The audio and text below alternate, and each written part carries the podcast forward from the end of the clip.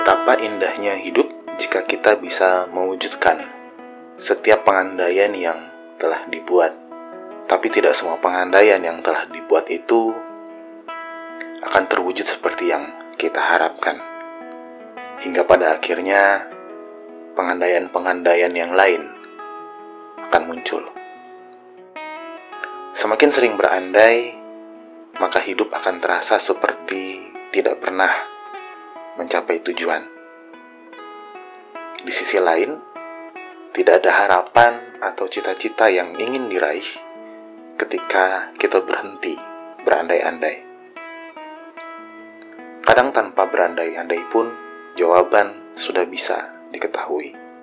Atau berandai hanya sebagai alat untuk membuat seseorang menjadi bersemangat.